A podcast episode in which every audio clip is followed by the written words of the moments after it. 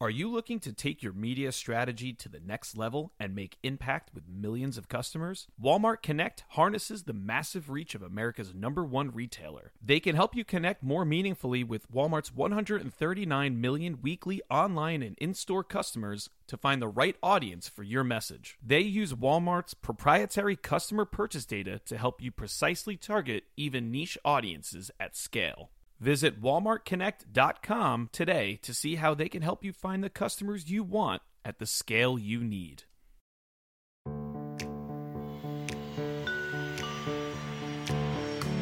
Content builds the relationship and then that drives the shopping. It's a cause and effect. One thing that you're seeing that you'll see in a big way is a transformation away from transactional sites to more content and community led sites and experiences. So, riffing on what Sarah shared, you know, this idea of, of integrating content first into the native shopping experience is super important and something you'll see a lot more of. Brands showing up as people, people with fully fledged personalities. And the, probably the best example of that is the Duolingo brand that we put in the yearbook.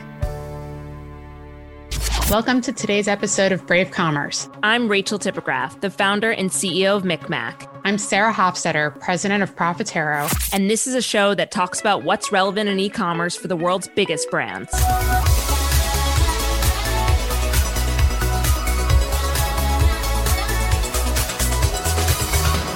Sarah, one of my favorite anecdotes from you over the years of recording the show was when you told the story of when you were working on the Oreo business and you took your team to a Walmart and you were walking the aisles.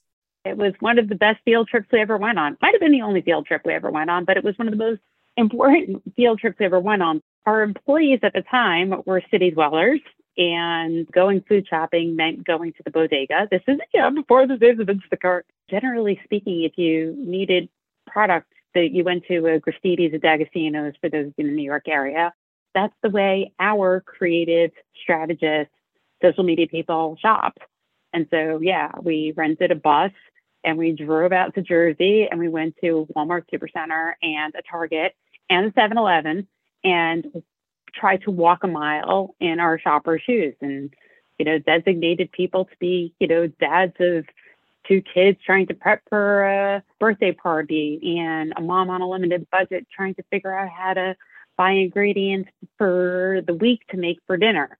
And it completely changed the way people thought about what it meant to market brands if you kind of don't understand what it's like to walk a mile in your shopper shoes. I love that you did that. I also love when Jay Sethi from Diageo was on the show and he was talking about reaching different types of cultural demographics. And we asked him, like, how do you teach your New York City executive employees what it's like to market to a Hispanic community in the US? And, and his answer was you go take them to eat.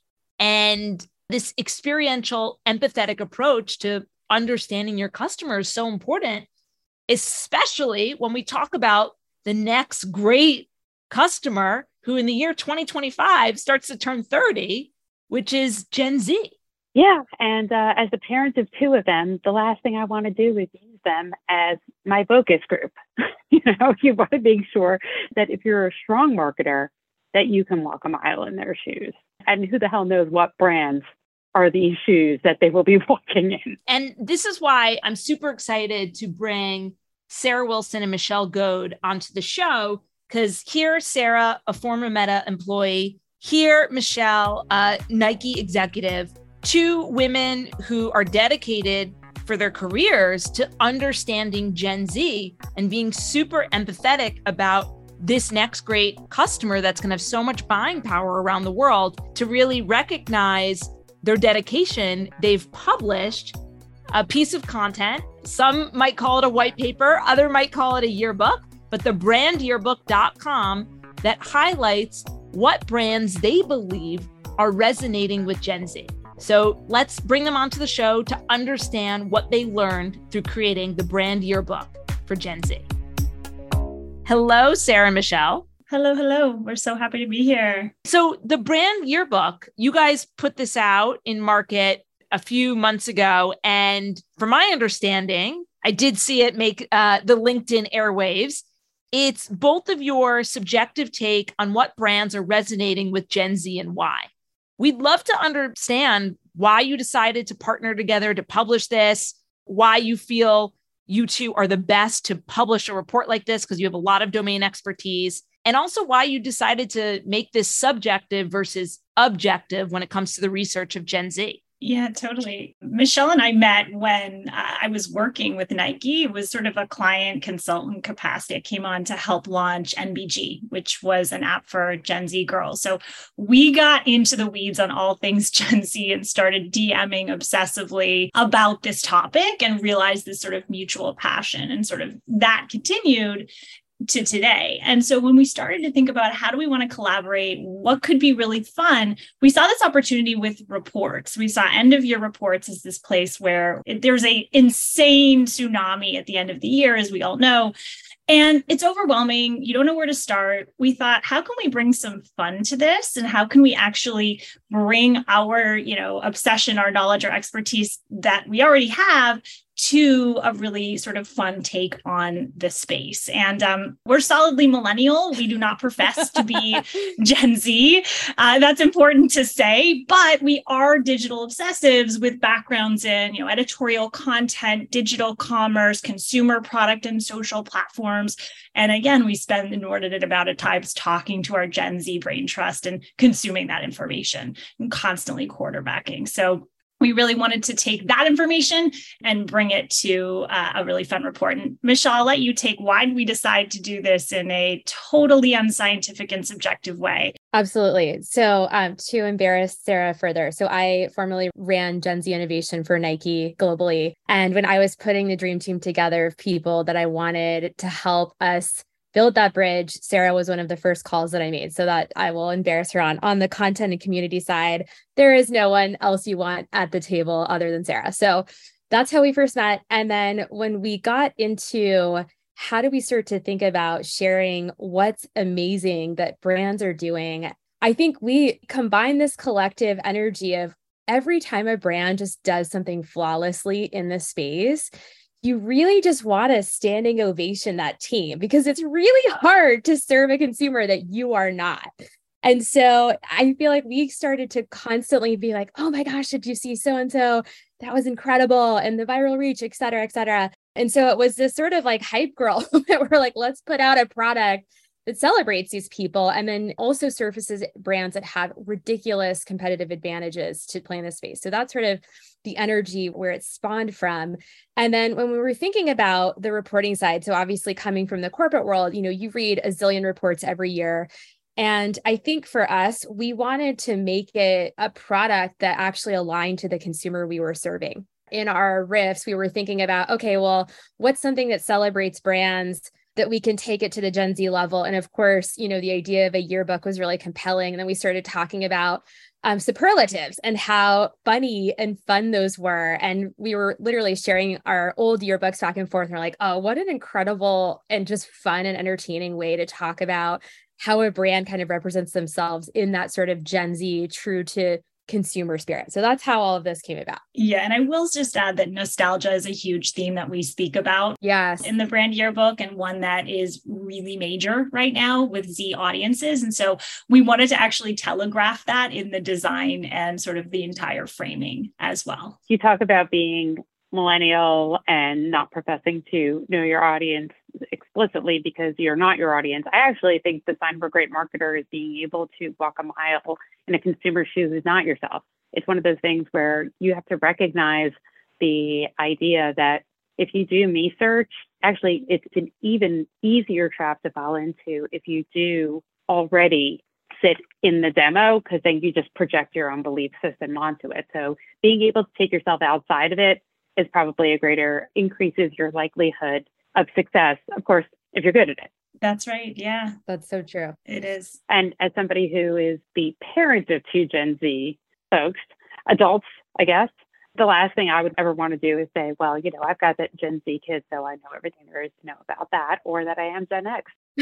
We've all been in meetings where that is the case as well, right? Where sort of we're we're listening to the executives say, well, my kid says this. So we also wanted to, to do this because we wanted to put together a group of brands that either are really connecting with Z's or we think have the most potential to do so using some common themes. And it wasn't just about my kid or your kid or this is what I saw in the news. This was here's what we see and what can we take from that thematically.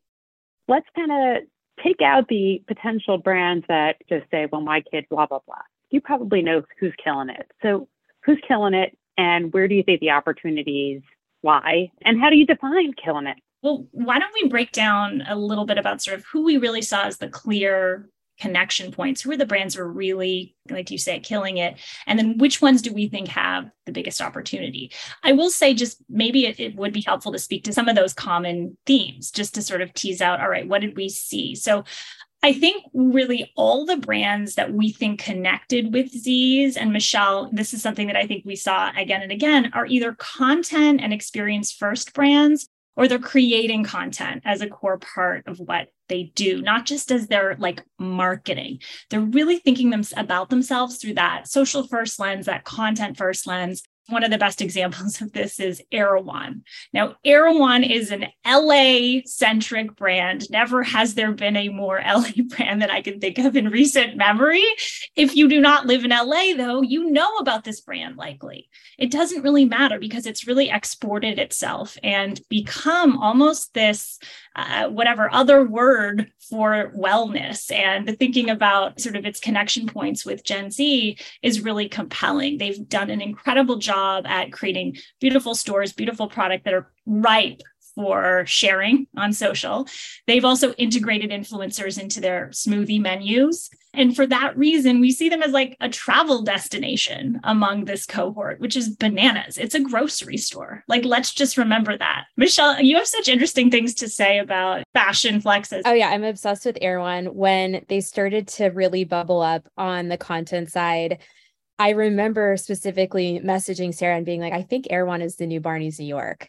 And the fact that a grocery store has taken this place of, you know, you want to be seen there. It's a place where you flex the products. It's a $20 bag of kale chips that you feel you've transcended space and time eating. You know, it's such a special business and brand. And they have even gone to the point where they're doing product drops like a high heat Erewhon sweatshirt product drop is happening. And so we really think that fashion it evolved during the pandemic. Where do you express yourself in different ways and what you're drinking your beverages etc now is a part of your self identity and erewhon is certainly leading the charge at the top of the pyramid to say oh you're into health. This is your vibe and energy. So they're absolutely crushing it in this ready to unlock the full potential of your media spend? Whether you're looking to launch a new product build your brand, or help increase sales this quarter, Walmart Connect helps brands make an impact with precise targeting, powerful analytics, and the reach of America's number one retailer. Walmart Connect offers solutions for advertisers of all sizes on and off Walmart's digital properties and in their stores. From cost effective sponsored search and self serve display ads on Walmart's site and apps to connected TV and off site media across web and social to in store activations and live events, Walmart Connect can help you deliver the right content to the right Walmart customer at the right step of their shopping journey. And Walmart Connect's closed loop measurement means they can track the full impact of your campaign on sales, not just on Walmart's site and app, but also in store. For some campaigns, they can even provide rest of market data that tracks the impact on sales at other retailers. Visit walmartconnect.com today to find out how you can start connecting with Walmart's 139 million weekly online and in store customers. Walmart Connect, more than media, meaningful connections space. So, question for you guys. Sarah, you opened up and said, let's talk about the type of Gen Z consumer we designed this report for. So, Erewhon, I've shopped there. I bought two items and it's like $75. Like that store really caters to the 1%, which isn't necessarily reflective of like Gen Z worldwide. So, how do you guys think about middle America or lower income Gen Z consumer in this report? I think the first brand that comes to mind there is Shein. Shein, as we all know, is essentially a tech brand masquerading as a fashion brand. It, you know, releases, I think it's thousands of SKUs a week. Is it, Michelle? I think tens of thousands. Tens of thousands. And they're all extremely low price. That's a company that's gotten a ton of blowback from some of its practices across the spectrum whether it's you know environmental sustainability production methods et cetera the list goes on but in terms of affordability, it's definitely, definitely at the forefront of all of these brands. We also see brands that, you know, a lot of the creator led brands, like we didn't put Emma Chamberlain coffee in here, but we reference it in the context of the Coke. Um, and we talk about creator led brands like Mr. Beast's Burger. You know, those are absolutely more affordable. And I do think one thing I just want to say around that affordability factor is yeah, totally on with you absolutely for the 1%.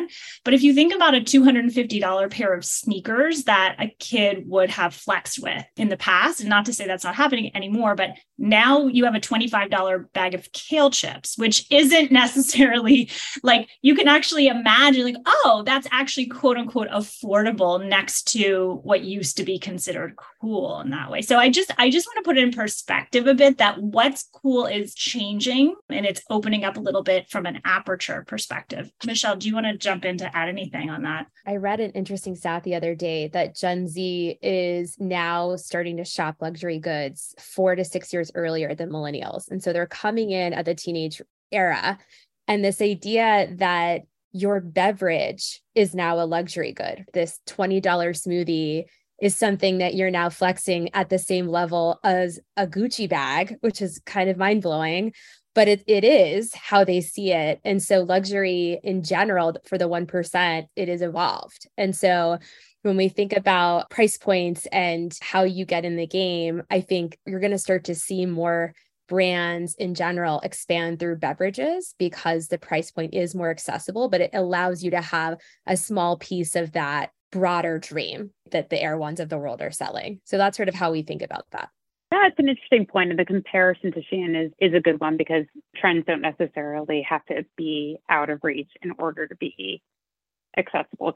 Back in my day, in the 80s and 90s, people were really into Coach, and so nobody could afford a Coach bag unless you were buying it in Chinatown off the back of a truck. And so instead, you had like a Coach keychain or a Coach wristlet, or, and so that became your affordable entree. But in the end, those were all tangible products. The way you talk about a beverage, though, that ultimately it's ephemeral. When you say you're going to buy something Gucci, you're theoretically making an investment. You're not buying a Gucci t-shirt. You're buying something with the big G's and making a statement. How do you think about tangible versus intangible as it relates to statements of who you are? I mean, that sort of to me aligns to media types. And so when you think about how people are expressing themselves through social, you're either doing a TikTok or a story. TikTok's going to stick around, but obviously stories are more fleeting. So you need these things that can fill this self identity of who I am on a more frequent basis. So I think that's where beverages can really sit in that need. And then when you think about things that are more lasting, that is this idea of wanting products that express who you are, but you can't necessarily repeat them over and over again. I think that's where you're also seeing an acceleration in places like Depop, et cetera, because you're going to buy into the Gucci, but you have to have more products to flex. So I think the turn overall is just faster because of how we express ourselves through content. And it's all connected, which I think is nuts. But Sarah, maybe you can speak more to that. To build on that, I think there's a piece of this that's about, you know, speak to the sort of a rise in virtual fashion as well. So we actually put Gucci in here. It is true that Gucci is looking to sell things. They're looking to sell their actual goods. But there's also a huge piece of what they're doing that is building up their brand equity with Z's that will lead to the rise of virtual fashion as well. I mean, they certainly have already sold that. But if you think about notions of identity and sort of the fluidity of identity among this generation, which we see show up again and again, the idea that is it more real that I'm here in person versus on my TikTok versus on this virtual platform or playing in this virtual world like Roblox? Is it? You know, millennials tend to have a very different conception of that than Gen Z. So we have to think about well, what are the goods that are showing up for them in these virtual spaces. And as a brand, if Gucci's been at the forefront and in their mind again and again and again from such a young age, they're going to go buy the Gucci purse in Roblox. You know what I mean? That's right. A lot of predictions, I think, were just said here in terms of traditional brands that might have appeared in more of the lifestyle space and luxury flexing over to grocery. Personally, I love that for selfish reasons, uh, given that Sarah and I spent a lot of time in that space. I also think you make a really interesting point around the influence of social in particular and what that causes for someone's merchandising strategy and the for breadth of SKUs. I would challenge that though, that from a like just a business operating standpoint, what Sarah and I constantly are seeing within our customers is that actually most brands have had to shrink their SKU portfolio because the cost to bring a good to market is more expensive than ever before. At the same time, the retailers, they also recognize need of breadth of SKUs, right? Because they also need that from their ad business standpoint. To create more auction density for retail media, they need more SKUs. There's like a lot of interesting themes here. And then there's just some real friction of where we are in the economy right now and the cost it takes to bring products to market. Totally. There's a company we called out that sits at an interesting intersection that you're sharing, which is called I Dew Care. And they're sort of the next gen, I would say, grocery beauty store brand where they have a really strong core business in their beauty essentials. But what they're doing that's fascinating is instead of traditional energy marketing, they are creating products for the TikTok algorithm. I'll give you an example. A normal sheet mask, you buy those, there's usually like, you know, one or three in a pack. Instead of just selling that, they sell a whole kit that comes with tweezers. And so when you buy it, you go through this, you know, four step process just to get the sheet masks out of the packaging. And it is so incredible from a content creation standpoint to watch these people take these steps. So they're thinking about how do I take a core product and think content first to create excitement out of something that could traditionally be seen as boring? And so you have that kind of play. On the secondary piece of that, on the energy marketing side, I think that's why you're seeing so many interesting creator collabs happening where brands are focused on their core money makers, of course. But then when you want to build excitement, you can de risk that by doing a collab with a creator, which is going to create energy and halo effect for your core business. So I think those are kind of two interesting examples that we're seeing people try to expand their existing businesses with. You know, when it comes to Gen Z, and their shopping behaviors. We talked a lot about brand building and the types of brands they have affinity for.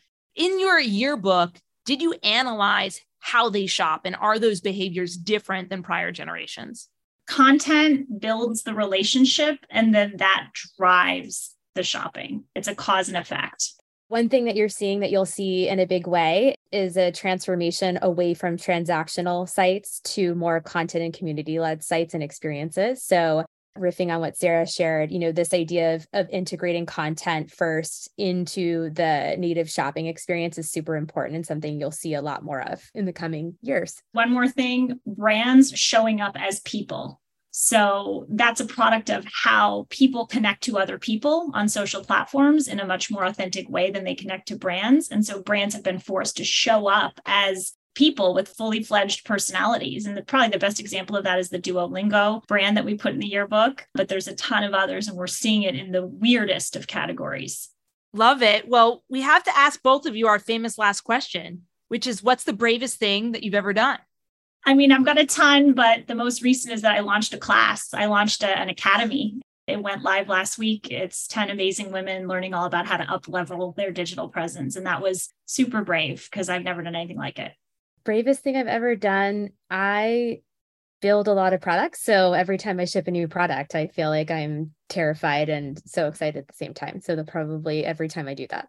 Both of you have done remarkable things in the space. I love the predictions and insights that came out of this conversation. I think our listeners have a lot to learn from the yearbook. How do they access it? Yep. So go to thebrandyearbook.com and you can essentially just hit it up there you'll get access. Thebrandyearbook.com. Go learn about what's inspiring Gen Z. If you enjoyed this episode, there are other episodes to nerd out about Gen Z as well as walking a mile in your customer's shoes. If you're on a Gen Z kick, go check out Brie Olson of PacSun, where they talk about Gen Z, consumer identity, Also, check out Jay Sethi of Diageo, what I talked about earlier, where he really talks about how to build customer empathy. Give us a review on Apple Podcasts, tell a friend, and thank you so much.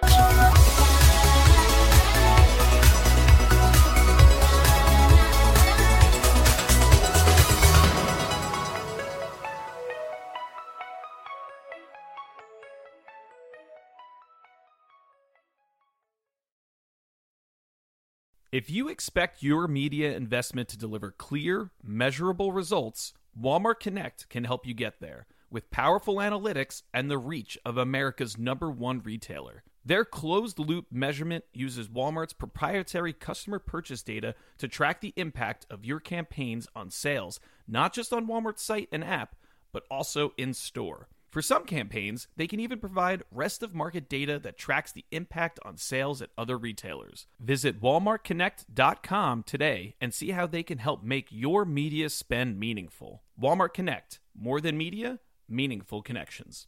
Hi, I'm Jackie Cooper, Global Chief Brand Officer at Edelman and the host of Touch of Truth, a new podcast launching on the Adweek Podcast Network. My dad gave me this incredibly smart piece of advice meet everyone once. As a result, I've met some of the most fascinating and inspiring people on the planet. Now, on Touch of Truth, we're coming center stage and sharing the mic to experience stories of truth, insights, and visions for the future that will challenge your way of thinking. Touch of Truth is available wherever you listen to podcast. New episodes come out every Tuesday. I do hope to see you there.